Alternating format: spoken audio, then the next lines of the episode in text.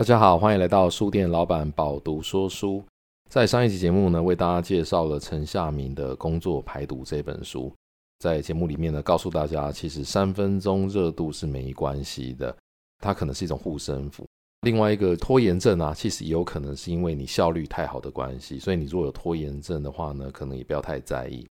那也告诉大家，你尝试了什么事情之后呢，适时的放弃也没有关系哦，因为很多时候其实选择比努力重要。你做了一件事情，试了之后发觉它真的不是你的天分可以做到的事情的话，停损比持续的努力投入浪费时间来讲是没关系的。很多事情呢，你把兴趣当饭吃，可能到最后连兴趣也都会消失殆尽。今天呢，我们也来讲一本跟工作有关的书。这本书的书名叫做《够好的工作》，作者是西蒙·史托佐夫。它是由读书共和国出版集团的堡垒文化所出版。这本书的出版日期是二零二三年的十一月二十二，大概出版半个月左右的时间而已。那这本书呢，因为它是一本翻译书嘛，哈那它在美国上架的时候呢，其实是 Amazon 书店商业类工作与生活平衡榜单的热销的第一名，在这个分类里面算是一本得奖的书，蛮多人看的。他也获得国际媒体出版者周刊跟金融时报的推荐。书店老板今天会讲这一本书呢，其实是出版社堡垒文化他来做推荐。我一开始看到这本书的书名《够好的工作》呢，我以为是鼓励大家去寻找足够好的工作。后来发觉其实中文博大精深哦，因为我后来看了这本书的封面，它写着：“如果不用工作，你的人生还剩下什么？”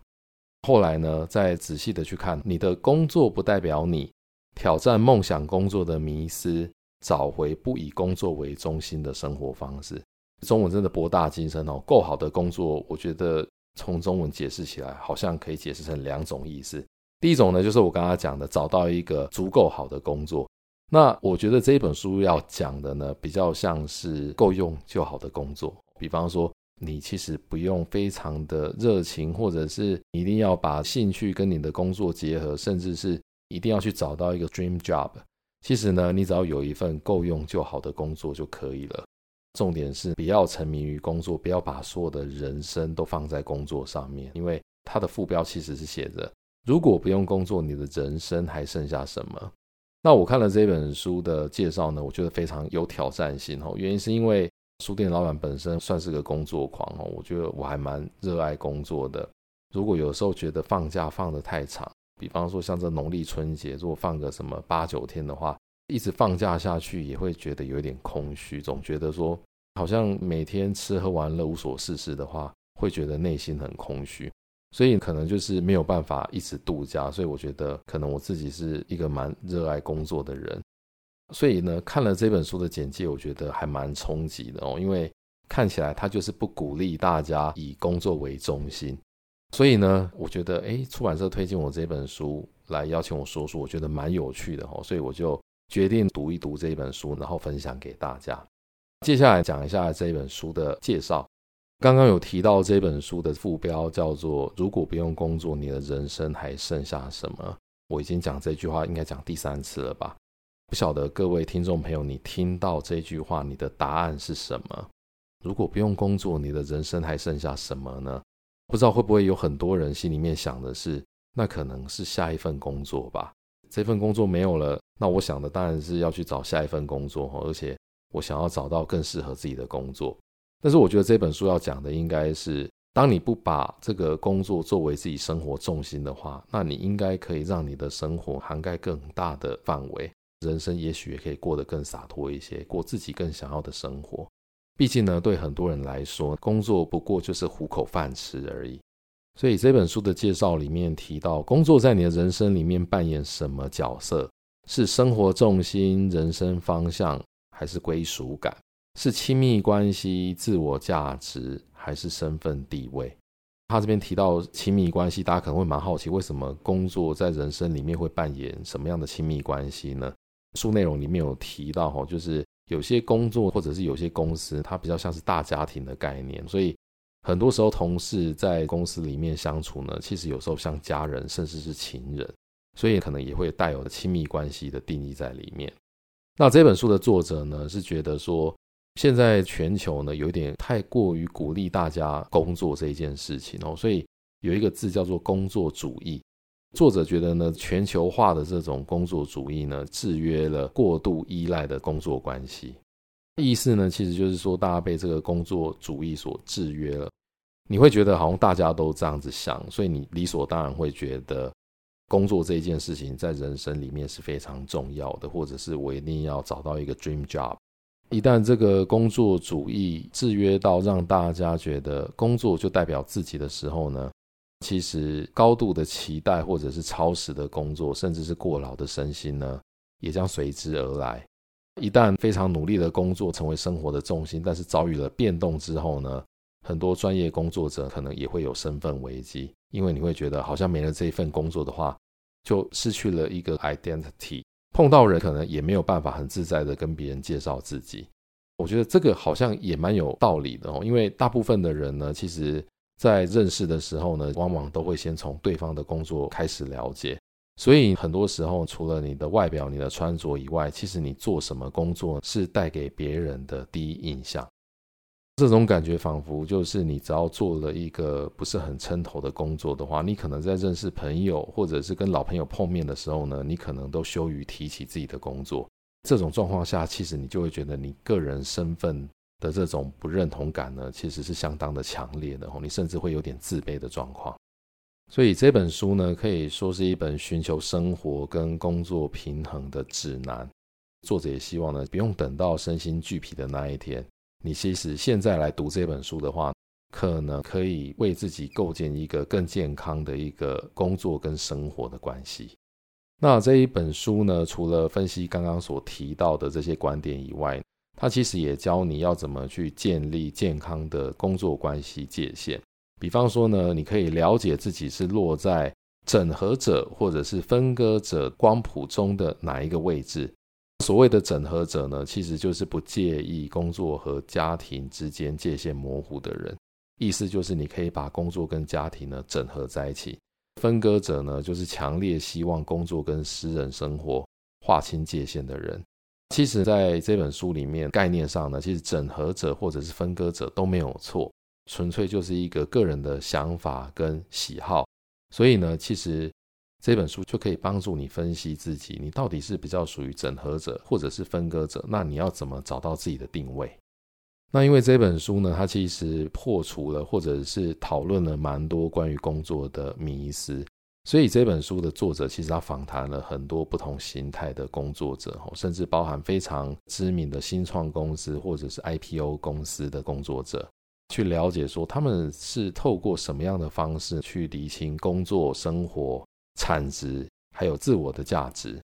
所以呢，这本书的结构，它每一个章节讲的都是社会大众或者是这个世界呢对于工作的迷思。比方说呢，在第一章里面，他提到。关于我们的所为决定我们是谁这一句话的迷思。第二章呢，讲的则是崇拜工作，关于把工作当成神的迷思。哦，那这个把工作当成神呢，其实主要就是把工作 always 摆在第一顺位的这个迷思。到底是不是在人生里面呢？我们应该要把工作摆在最前面呢？第三章讲的是热爱工作，关于梦想工作的迷思，探讨的是。到底梦想工作这一件事情存不存在？追寻到一份属于自己的想象中的梦想工作，是不是真的这么重要？第四章呢，讲的是迷失自我，关于工作等于价值的迷思。就像刚刚提到的，一个人的工作是不是就代表一个人他这一辈子终身的成就跟价值呢？那第五章讲的是工作关系，关于把公司当成家的迷思。关于这一点呢，书店老板等一下也会做一下分享。第六章讲的是该下班了，关于工作时数越长越好的迷思。当然，可能很多老板会相信工作时数越长越好，但是呢，其实我觉得工作时数呢是适当的长就好哈。而且像加班这种事情啊，是该加班的时候加班就好。毕竟呢，每个人每天如果都加班，工作时数很长的话呢，是很难以长久持续下去的。那第七章呢，讲的是努力工作，早点回家。关于办公室福利的迷思，那当然，像有很多的企业都会给予很好的公司的福利，想当然尔，希望员工呢更喜欢公司，更喜欢办公室，那甚至愿意因为这样子工作的更久一点，待在公司更久一点。第八章呢讲的是地位游戏，关于地位等于成功的迷思。第九章呢讲的是工作更少的世界，关于个人界限的迷思。这个是这一本书的章节。大家应该可以知道，说这本书呢，它其实做了很多种层面的探讨，希望呢可以帮助大家对于工作有更多的思考。那这本书呢，在一开头，作者就分享一个很有趣的小故事，哈，书店老板也把这个故事讲给大家听，是关于一个商人跟一个渔夫的故事。商人呢，坐在小渔村的海滩上面，哦，他看到有一位渔夫呢。带着他的日常的渔获走向岸边，那因为鱼的品质很好，让这个商人印象深刻哦，所以商人就跟渔夫搭讪。他问渔夫说：“你是花了多久的时间捕到这些鱼？”渔夫回答说：“哦，就一下子而已。”意思就是没有花很多时间就捕到这些鱼了。但是商人就问他说：“你怎么不再多待一会儿，多捕一些鱼呢？”所以可见这个商人呢，应该是美国典型的资本主义家。那渔夫回答说呢，因为我只需要这些啊，所以我就不用多待久一点，多捕鱼啊。那商人又问到说，渔夫你平常都做些什么？渔夫回答这个商人说呢，我早上睡到自然醒，然后呢捕几条鱼，之后陪小孩子玩，再跟老婆小睡片刻，然后呢再去城里跟朋友喝点酒，弹吉他。商人非常的震惊吼，说呢。他自己有工商管理硕士的学位，所以他想要给渔夫呢一些建议。如果渔夫愿意听他的建议的话呢，他可以帮助渔夫拓展生意，把事业做得更大。所以呢，商人就跟渔夫讲说：“你其实应该可以买一艘更大的船，再把这些所得的收益呢，开一家自己的鱼罐头厂。”那我觉得这个商人的确也蛮有商业头脑，因为既然你这么会捕鱼，而且捕的鱼货这么的鲜美。那你应该要利用自己的天分，买一艘更大的船，然后捕更多的鱼，再把鱼做成鱼罐头。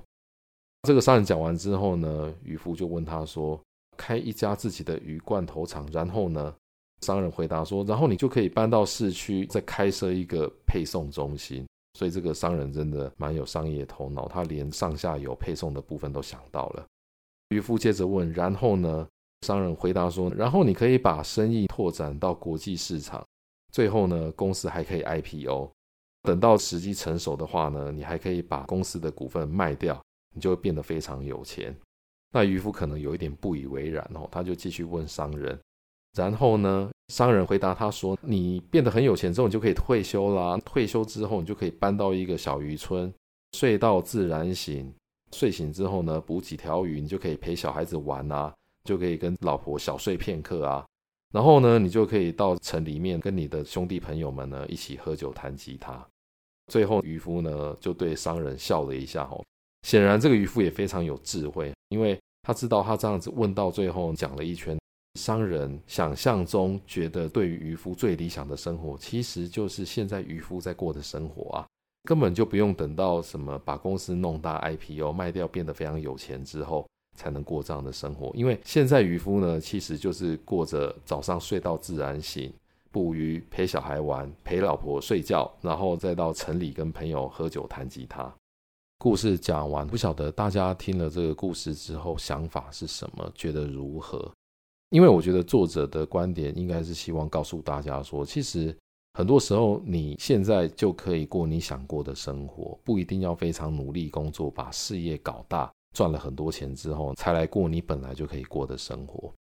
听众朋友应该也听过书店老板之前介绍过底层逻辑啊，还有底层逻辑二，也讲过蛮多鼓励大家从逻辑去思考相关的书。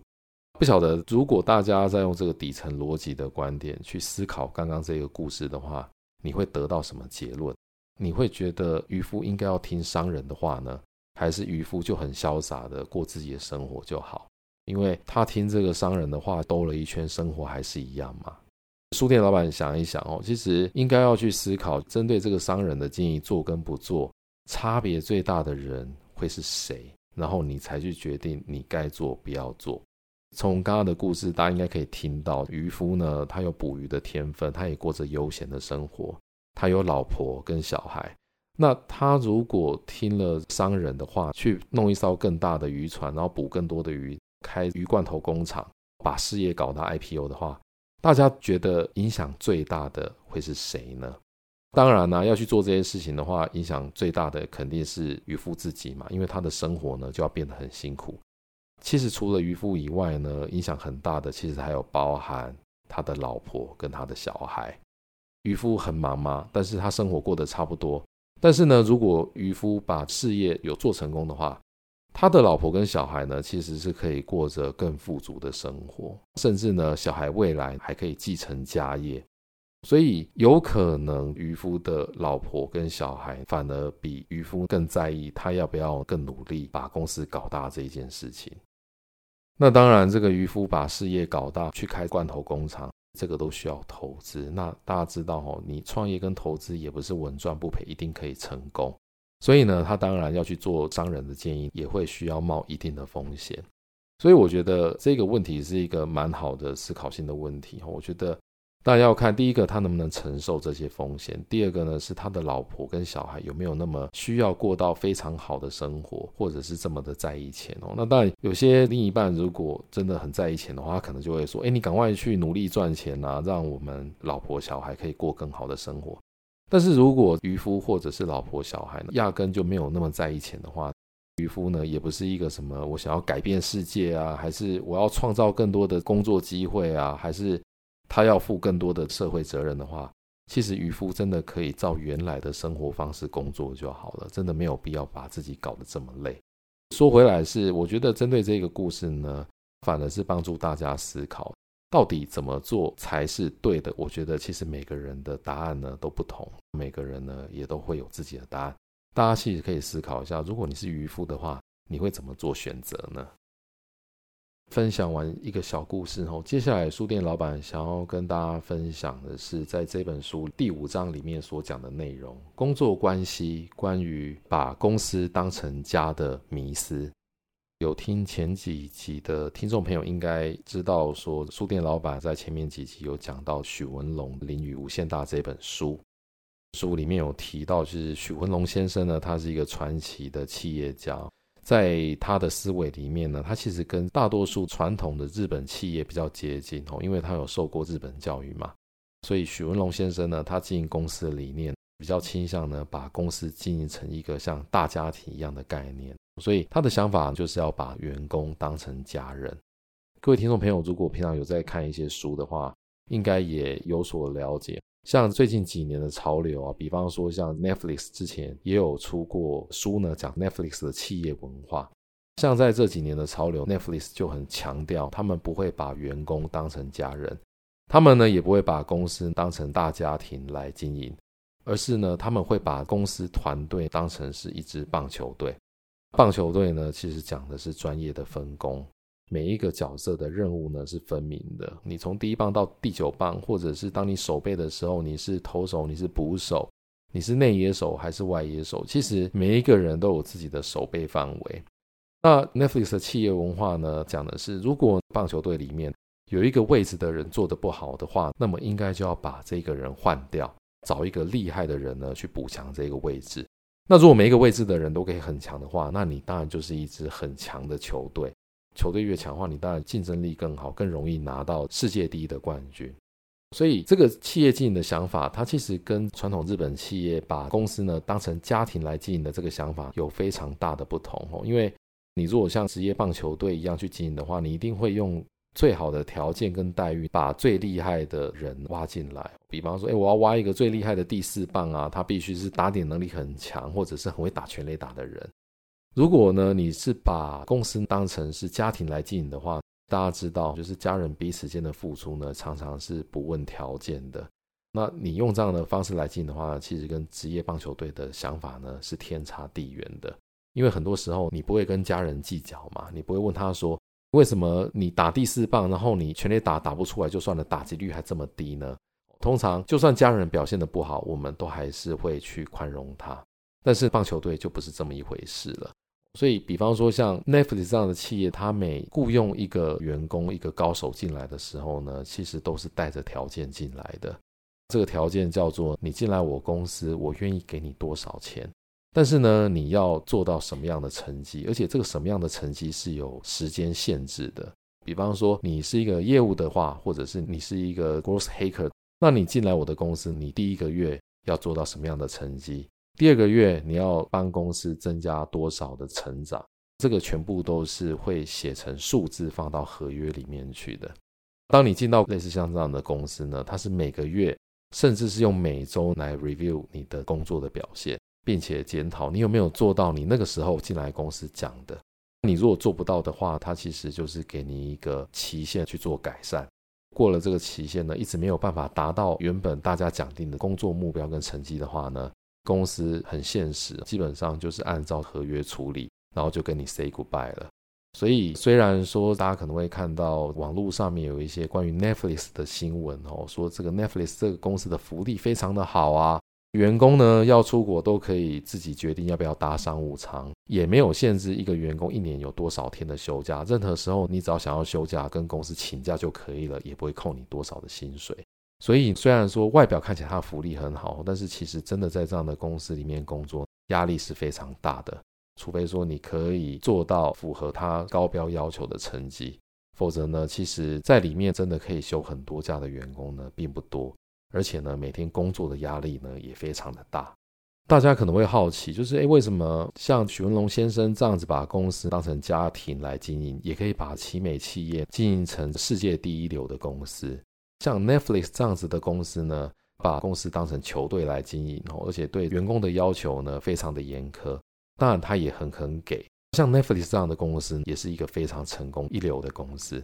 所以好像也没有说一定是要怎么样才可以把公司进得很成功，对不对？因为每个人呢，其实都有自己的做法跟他自己的道理。他把规则讲清楚，其实愿意进来的人，只要可以配合得好，也可以让公司非常的成功。除此之外呢，我觉得一个公司它适合什么样的经营的模式，像是大家庭或者是职业球队呢，我觉得也跟公司的形态也有关系。比方说，像比较传统的公司，特别是制造业以工厂跟工人为主的话，可能就比较适合类似像大家庭这样的经营方式。主要是因为这样类型的公司呢，它做的主要是比较固定的工作内容。因为工人呢，他可能做的是组装啊，或者是代工啊，像这一类的工作或公司呢，它很可能根本就是从家庭代工开始的。从亲人啊开始招募来帮忙啊，然后一个拉一个进来哦，所以它很容易就会变成类似像这样子大家庭的关系。也因为呢，大家都是做老板交代的一些组装的工作之类的，所以呢，从老板的角度也会觉得大家都是听自己的命令，从事一些比较细节性的工作。他比较像是老板从外面接工作回来给大家做的概念。这样子的话呢，其实员工也常常会觉得，诶，那老板真的很辛苦哦，因为老板去外面奔波，然后接了案子之后，回来给这一家公司的这些劳工做，有一种从外面接案子回来养公司员工的感觉。这样子上下一心的感觉，他的确是比较像家庭。那这个老板可能也常会觉得啊，我一定要努力的出去多做一点业务，多接一些工作，不能让这些依靠自己的人饿着嘛，因为。像这种制造类型或代工类型的，就是有接到就有，没接到就没有。如果没接到的话，底下人没事做，也没有钱可以领，这些人可能就只能依靠自己嘛。那依靠自己，自己如果没有坚强一点，多接一些工作的话，这些人可能就没饭吃了。所以我觉得这个可能是大家庭类型公司文化养成的形态所导致。那如果不是像刚刚提到这一种代工或者是制造业类型公司的话，它是不同的公司性质，比方说它像是科技公司啊，或者是比较新创新时代的产业，这一种公司里面呢，通常可能就不会像我刚刚提到代工类型的有这么多的劳工跟员工，他的团队呢可能是相对精简，人数比较少的，但是每一个员工呢，他的发挥空间呢是非常有弹性也非常大的，所以像这样子类似制式型的工作内容，其实通常老板给的是任务跟方向。那员工做的呢，是需要发挥创意，或者是需要发挥他的能力的工作。他做的就不是这种机械式的组装工作。所以类似像这样的工作，其实每一个员工他的发挥跟他的用心程度，对公司来讲就非常的重要。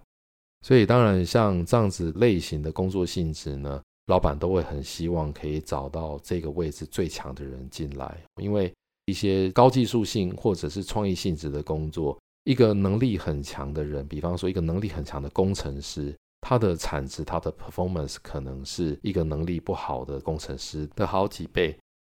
那我觉得呢，不管是家庭式或者是职业棒球队的这个经营方式，没有所谓的谁对谁错或孰优孰劣。我觉得端看是公司它的性质呢，是比较适合哪一种方式，以及这个公司里面的员工对于这个企业文化的认同程度。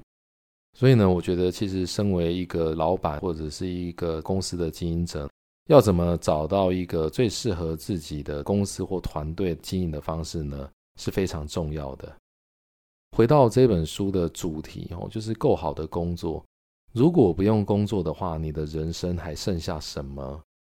到底呢？工作是人生的全部，或者是一大部分，或者是一小部分？不晓得各位听众朋友自己心里面的答案，这个百分比是什么？如果从我的角度来看，书店老板这边呢，想要跟大家分享，我觉得现在在这个社会呢，大家都应该要有一个很多元的一个思维的方式。每个人呢，可能也都有自己想要过的生活的态度跟想法。我觉得彼此大家应该是尊重的哈。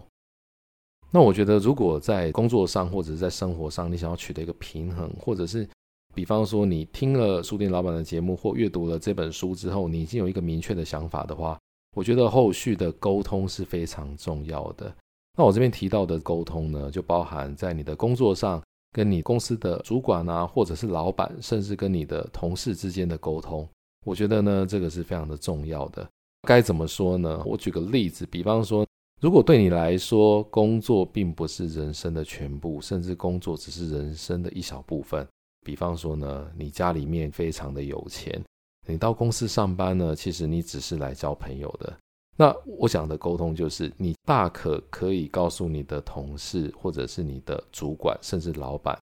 说呢，其实我不缺这个钱，我来公司呢，主要只是因为生活太无聊了，所以我想要找点事做。那我来这边呢，主要是交朋友的。有可能呢，你的主管或者是你的老板知道了之后呢，他可能就会觉得。其实也没关系啊，因为你如果家里不缺钱的话呢，也许我就帮你安排一些业务性质的工作。那业务性质的工作比较常出去跑嘛，也比较有机会可以交到朋友。